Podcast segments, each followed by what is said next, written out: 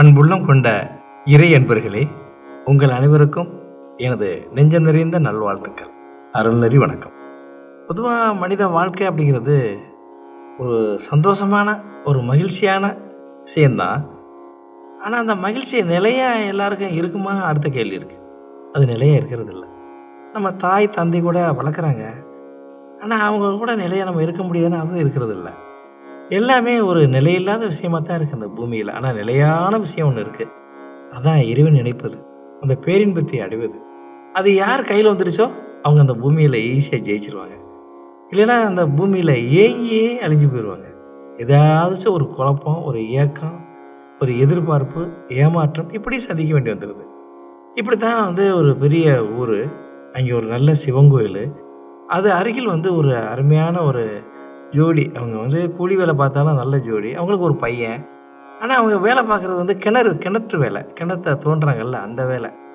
அந்த வேலைக்கு போகும்போது அந்த கணவனும் மனைவியும் மண் சரிஞ்சு ரெண்டு பேரும் ஒரே நேரத்தில் இறந்து போயிடுறாங்க. இந்த பையன் அனாதை ஆயிடுறான். ஆனால் சின்ன வயசில் கோ- சிவன் கோயில் பக்கமாக இருக்குன்னு அடிக்கடி கோயிலுக்கு போகிறனால அவன் கோயிலில் போய் சரணடைஞ்சிடுறான். பகவானேன்னு போய் அங்கேயே சரணடைஞ்சிடுறான். ஆறாம் கிளாஸ் வரையும் படித்தான் படிப்பு நின்று போச்சு. அந்த கோயிலில் சர்வீஸ் பண்ண ஆரம்பிச்சிட்டான். கோயிலை பெருக்கிறது கூட்டுறது பண்ணுறது சுத்தமாக வச்சுக்கிறது அந்த சிவலிங்கத்தை பார்க்குறது இப்படியே பொழுது போகுது. அப்போ அந்த கோயிலுக்கு வந்து சிவனடியார் சொல்கிறாரு டேய் நீ எப்படா பகவானை வணங்குற? அப்படின்னு கேட்குறாரு அதெல்லாம் தெரியாதுங்க. சும்மா போகும்போது வரும்போது பார்க்குறேன். அப்படியே மனசில் நினைக்கிறேன் அப்படின்னு சொல்கிறான் அவன். அப்படி செஞ்சால் சரியாக வராது. நீ எப்போ பார்த்தாலும் சிவசிவா சிவசிவா சிவசிவான்னு சொல்லிக்கிட்டே பகவான் நினைடா. அந்த மனசில் மூலஸ்தானத்தை நினைடா. அவனுக்கு நல்லாயிருக்கும் எதிர்காலம் சரியாக வந்துடும்டா கவலைப்படாத அப்படின்ட்டு அவர் போயிடுறாரு. இவன் சொன்ன செகண்ட்லேருந்து சிவசிவா சிவசிவான்னு பகவான் சிவலிங்கத்தை உள்ளே நினச்சி அப்படியே பூ போடுறதும் மாலை போடுறதும் ஆரம்பிச்சிட்டான். அதான் அழகாக சொல்லுவாங்க. விதி இருந்தால் விட்டா போகும்னு சொல்லுவாங்க. அதனால் அவனுக்கு நல்ல விதி இருக்கிறனால எப்படியோ ஒரு இறைவன் ஒருத்தர் மூலமாக ஒரு பாயிண்ட் கொடுத்துட்டாரு. கொஞ்ச நாள் ஓடுது. அப்புறம் கொஞ்ச நாள் சென்ற பின்னால இன்னொரு சிவனடியார் வராரு. அவர் கேட்குறாரு தம்பி நீ நல்லா சர்வீஸ் பண்ணுற நல்லா சேவை செய்கிற அந்த கோயில் ரொம்ப நல்லா கவனிச்சுக்கிற. அதனால் என்னை என்ன மாதிரி வணங்குற அதை சொல்லு அப்படிங்கிறாரு. உண்மையை சொல்கிறான் சிவசிவன்னு சொல்லிகிட்டு இருக்காங்க அப்படின்னு. அது பத்தாதியா? ஓம் நம சிவாயம் மூலமந்திரத்தை சொல்லு. ஓம் நம சிவாயம் வாழ்க வாழ்க.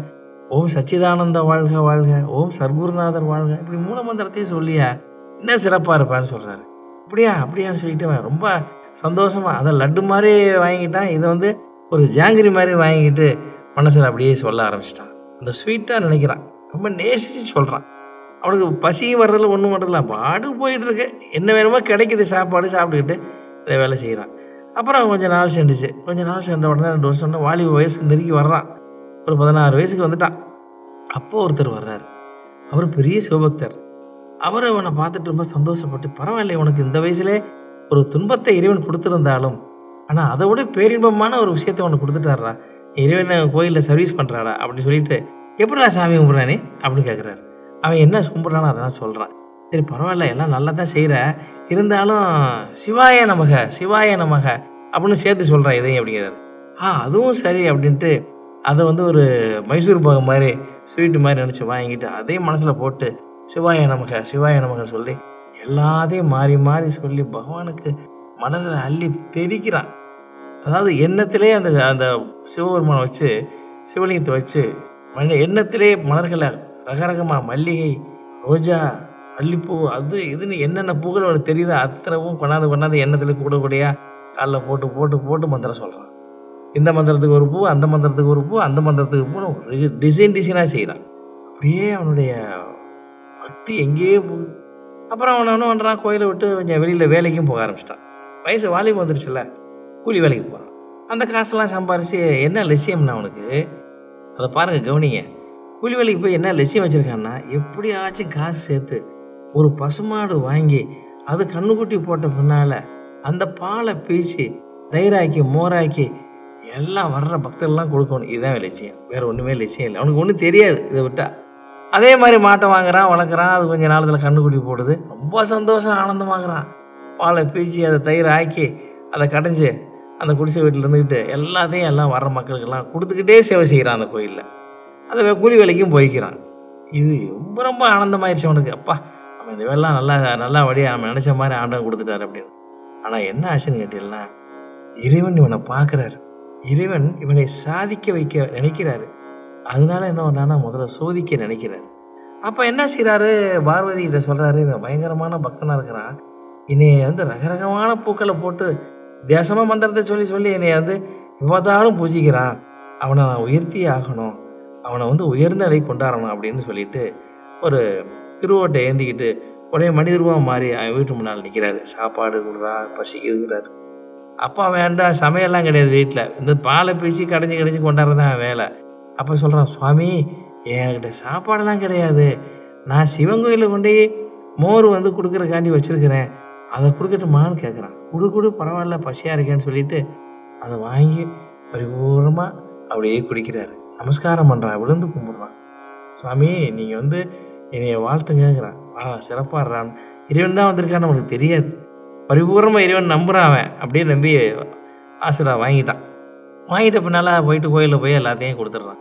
கொடுத்துட்டு வீட்டுக்கு வர்றான் அவன் கண்ணுக்குட்டி செத்து போச்சு. ஏன்னா அது கண்ணுக்குட்டி நல்லா தானே இருந்து செத்து போச்சு அப்படின்ட்டு கொஞ்சம் நேரம் மன வருத்தப்படுறான். நம்ம எப்படி பால் பேசி நம்ம வந்து தொண்டு செய்கிறது எல்லாருக்கும் சேவை செய்கிறது எல்லாரும் கொடுக்கறது? சரி பரவாயில்ல இறைவன் என்ன நினச்சிருக்காரு தெரியலை. நம்ம அதை பெருசாக எடுத்துக்க வேண்டாம் அப்படின்ட்டு திருப்பி வந்து எரி- மந்திர சொல்றதுல ஈடுபடுறான். அஹ் சிவாய நமக. அப்படின்னு இறங்கிடுறான். அந்த மந்திரம் சொல்கிறதுல மாறி மாறி ஓ நம சிவாய வாழ்க. இப்படி சொல்லிக்கிட்டே சரி இறைவன் சொன்ன தீர்ப்பு நல்ல தீர்ப்பு தானே விட்டுட்டான்.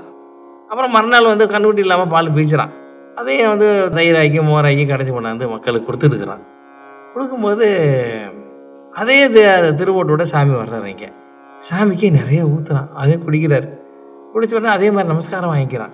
வாங்கி முடிஞ்சிருச்சு. முடிஞ்ச உடனே சரின்ட்டு போய் வீட்டுக்கு போனால் பசு மறைஞ்சது போச்சு. அவன் இறைவன் மேல் வைத்திருந்த பற்று கொஞ்சோண்டு குறைஞ்சு அந்த மாட்டு மேலேயும் கண்ணுக்குட்டி மேலேயும் வச்சான். அது ரெண்டையும் எடுத்துட்டார் இறைவன். அதை வந்து நீக்கிட்டார். அந்த பதிவை எடுத்துட்டார். அவன் மனசில் பதிஞ்ச ப பதிஞ்சிருந்த அந்த இரண்டு பதிவுகளையும் எடுத்து விட்டார். இப்போ ஸ்ட்ரைட்டாக நூறு பர்சன்ட் இறைவன் மேலே தான் இருக்கான் அவன். அவன் பார்த்தான் இனிமேல் நம்ம இந்த ஊரில் இருக்கக்கூடாது. நம்ம எங்கேயாச்சும் வெளியூர் போய் பழச்சிக்கிடுவோம் அப்படின்ட்டு பாத யாத்திரை மாதிரி கிளம்பி அவனுக்கு என்ன வீடு பெருசு ஒன்றும் இல்லையே பிடிச்சதானே அப்படியே கிளம்பி மந்திரம் சொல்லிக்கிட்டே பகவான் நினச்சிக்கிட்டே போயிட்டே இருக்கிறான். அடுத்த ஊர் போயிட்டான் போன உடனே அவனுக்கு ரொம்ப மயக்கமாயிருச்சு. காலையிலேயும் ஒன்றும் சாப்பிடல மதியம் ஒன்றும் சாப்பிடல. அதோட அது மட்டும் இல்லாமல் அந்த பயணத்தில் வந்து களைப்பு ஒரு பெரிய வீடு அந்த வீட்டு திண்ணையில் போய் அமைதியாக உட்காந்து தியானம் பண்ணலான்னு உட்காரும்போது சும்மா இல்லாமல் சிவசிவா சிவசிவா சிவசிவா ஓம் நம சிவாய வாழ்க வாழ்க. ஓம் நம சிவாய வாழ்க சொல்லிட்டு உட்காடுறான் யார் அப்படி ஒரு பெரிய சிவனடியார் வந்து நம்ம திண்ணில் உட்காருன்னா அவர் பெரிய ஒரு வீட்டில் இருந்தவர் வெளியே வர்றார் பார்த்தா அவன் சின்ன பையனாக இருக்கிறான். ஆச்சரியமாக இருக்கு பெரிய மனுஷன் மாதிரி சொல்கிறான்ட்டப்பா நீ யாருன்னு கேட்குறாரு நடந்ததெல்லாம் சொல்கிறான் தம்பி நீ கவலைப்படாத. இனிமேல் உனக்கு அப்பாவும் அம்மாவும் நானும் என் மனைவி தான். எங்களுக்கு குழந்தையே கிடையாது. இதை பகவானாக பார்த்து நாங்கள் கும்பிட்டதுக்கு உன்னை கொண்டாந்து இங்கே விட்டுருக்காரு. நீ என் கூடவே இருக்கண்ணு அப்படின்னு சொல்லி அரவணைச்சு பேசி அன்பு காட்டி வச்சுக்கிறார். அவன் என்ன பண்ணுறான்னா பார்க்குறான் பகல் பொழுது வீணாக போகுதே நம்ம சும்மா இருக்கிறோமே அப்படின்ட்டு அப்பா அவன் சொல்கிறான் அப்பா அப்பான்னு சொல்கிறான் அம்மான்னு சொல்கிறான் அப்பா நான் வந்து வாலிபமாக இருக்கிறனால சும்மா இருக்கக்கூடாது நான் எங்கேயாச்சும் வேலை தேடி வேலைக்கு கூலி வேலைக்காச்சும் போயிட்டு நான் வந்துடுறேன் வீட்டுக்கு சொல்லி புறப்படுறான். அதே மாதிரி ஒரு பத்து நாள் தொடர்ந்து ஒரு வேலை கிடைக்கிது. அந்த வேலையில் பில்டிங் வேலையில் போய் கூலிக்காரனை சேர்ந்து வேலை பார்க்குறான். பார்த்துட்டு வரும்போது ஒரு நாள் திடீர்னு ஒரு பாலடைஞ்ச கிணறுல ஒரே சத்தமாக அழுகிற மாதிரி கேட்குது குரங்கு சத்தம் கேட்குது என்ன குரங்கு சத்தம் கேட்குதுன்ட்டு எட்டி பார்க்குறேன் ஒரு குரங்கு அந்த பாலடைஞ்ச கிணறுல விழுந்துட்டு எந்திரிக்க முடியாமல் கிடக்கு. உடனே பக்கத்து வீட்டில் போயிட்டு வாளி வாங்கிட்டு வந்து கயிறு கொண்டாந்து விட்டு அந்த குரங்கை மேலே தூங்குறான் தூக்கி மேலே வந்தவொடனே அந்த குரங்கு ஒரு அழகான கொய்யா பழத்தையும் கையில் கொடுக்குது. அப்போ பேசுது. எனக்கு ஆச்சரியமாக இருக்குது ஏன்னா ஆஞ்சநேயர் தான் பேசுவாருன்னு சொல்லுவாங்க. ஓ ஆஞ்சநேயர் தான் வந்திருக்காரான்ட்டு கையெடுத்து கும்பிட்டுக்கிறான் நமஸ்காரம் பண்ணிக்கிறான். அதை கொடுத்துட்டு என்ன சொல்லுதுன்னா அந்த கொய்யா பழத்தை நீ சாப்பிட்ரு உனக்கு எல்லாம் நல்லா இருக்கும் அப்படின்னு சொல்லி கொடுக்குது. சரி சரின்ட்டு வாங்கிட்டு போகிறான் அப்புறம் சந்தோஷமாக போகிறான் உனக்கு பேசுது ஆஞ்சநேயர் பேசிட்டாரு அப்புறம் முனைகிட்டே போகிறான் வீட்டில் போய் நிற்கிறான் அந்த பெரியவர் இருந்தார்ல ஒரு வளர்ப்பு அப்பா. அவர் ஓடி வந்து வாடா வாடா அப்படின்னு சொல்கிறார் என்னடா கொய்யாப்பழம் கையில் வச்சுருக்கிறேன் அப்படின்ட்டு கொய்யாப்பழத்தை அவருக்கு கொடுக்கங்காட்டிங்க அவரே பிடுங்கி கழுவி விட்டு சாப்பிட்டார். சந்தோஷம் விட்டுட்டான். பரவாயில்ல அவர் சாப்பிட்டது நல்லது அப்படின்னு. காலையில் எழுந்திருச்சு பார்த்தால் அதிசயம். என்ன அதிசயம்னா அந்த வயதான மனிதர் எரு எழுபது வயசுக்காரர் இருபத்தஞ்சி வயசு ஆகிட்டார் அவர் உடம்பெல்லாம் தோற்றமெல்லாம் மாறி இருக்கு. உடனே அந்த அம்மா பார்க்குது டேய் தம்பி நானும் அவரும் ஒன்றா வாழ்ந்துக்கிட்டு இருந்தான் அவரை நீ வந்து ஏதோ பழத்தை கொடுத்து அவனை வாலிபமாக்கிட்ட அவரை என்னையே வாலிபமாக்கிடுறா நான் எப்படா சேர்ந்து என் கணவர் கூட வாழ்றது? அப்படின்னு கெஞ்சுது. அம்மா கவலைப்படாத அப்படின்னு சொல்லிட்டு ஓடுறான் திருப்பி. அந்த பாலடைஞ்ச கிணறுக்கு ஓடுறான் பாலடைஞ்ச கிணறுக்கு அங்கே பார்த்தா இது ஆஞ்சநேயர் காத்துக்கிட்டு இருக்கு போய் நமஸ்காரம் பண்ணுறான் சுவாமி எப்படியாச்சும் எங்கள் அம்மாவுக்கு ஒரு பழம் கொடுங்க கொண்டு கொடுக்கணும். அவங்களையும் வாலிபமாக்கணுங்கிறான் அது சிரிக்குது. டேய் முட்டாள் அது நான் கொடுத்த படம் இல்லைடா. எனக்கு நான் வந்து சத்தியலோகம் போகும்போது சரஸ்வதி அம்மா கொடுத்த படம் இது வேணும்னா அவங்கள தாண்டா போய் கேட்கணுங்குது. எப்படியாச்சும் கூட்டிகிட்டு போய் எனக்கு வாங்கி கொடுங்கன்னு கெஞ்சிறான். அவன் ஒரு அறியாமையில் பெரிய பக்தன் கெஞ்சிறான். சரி உட்காரான்னு சொல்லி கண்ணை மூடி அவனை ஆத்மா பிரித்து நேராக கூட்டிகிட்டு போய் சத்தியலோகத்தில் இறக்கிடுச்சு அங்கே போய் வந்து வணங்குறான். பிரம்மாவையும் அம்மா சரஸ்வதியை வணங்கிட்டு உடனே என்ன பண்ணுறேன் ஓப்பனாக கேட்குறேன் அந்த அம்மாவுக்கு கொடுக்கணும் மழை பழம் தான் கொடுங்கம்மாங்கிறான். அந்த பழம் அவன் ஆஞ்சநேயர் கொடுத்தது வந்து எனக்கு வந்து பகவான் நாராயண வைகுண்டம் போகும்போது கொடுத்தாரு. அது இவருடைய பெரிய பக்தன் இவர் கொடுத்துட்டேன் அப்படிங்குது. சரி வாங்க அங்கே போகலாம் போய் கேட்கலாம் அப்படின்ட்டு அவன் பின்னால் சரஸ்வதி வர்றாங்க பிரம்மா வர்றாங்க ஆஞ்சநேயர் எல்லாம் போயிட்டு அங்கேயே நிற்கிறாங்க அவர் பயங்கரமாக அன்பு காட்டி ரிசீவ் பண்ணுறாரு வரவேற்பு பண்ணுறாரு பகவான் நாராயணன். அந்த எல்லாம் தெரியும் அவங்களுக்கு. ஆனால் அவரே பண்ணுறாரு இவன் உடனே கேட்குறேன் எங்கள் அம்மாவுக்கு பழம் கொடுங்க. எங்கள் அம்மாவுக்கு கொண்டு கொடுக்கணும். அவங்கள அவங்கள வந்து நல்லா வாலிபமாக்கணும். அப்படின்னு கெஞ்சுறான். அப்போ என்ன பண்ணுறாருப்பா தம்பி இது நான் கொடுக்கல. எனக்கு சிவபெருமான் கொடுத்தாரு அந்த பழத்தை. நான் தான் வந்து சரி சரஸ்வதி கொடுக்கலாம். உலகத்தில் உள்ள கல்வி போதிக்கிறவன்னு அவன்கிட்ட கொடுத்தேன். அது இப்படி வந்து சேர்ந்துருச்சா? போயிட்டு பரவாயில்ல வாங்க அங்கேயே கேட்போம்.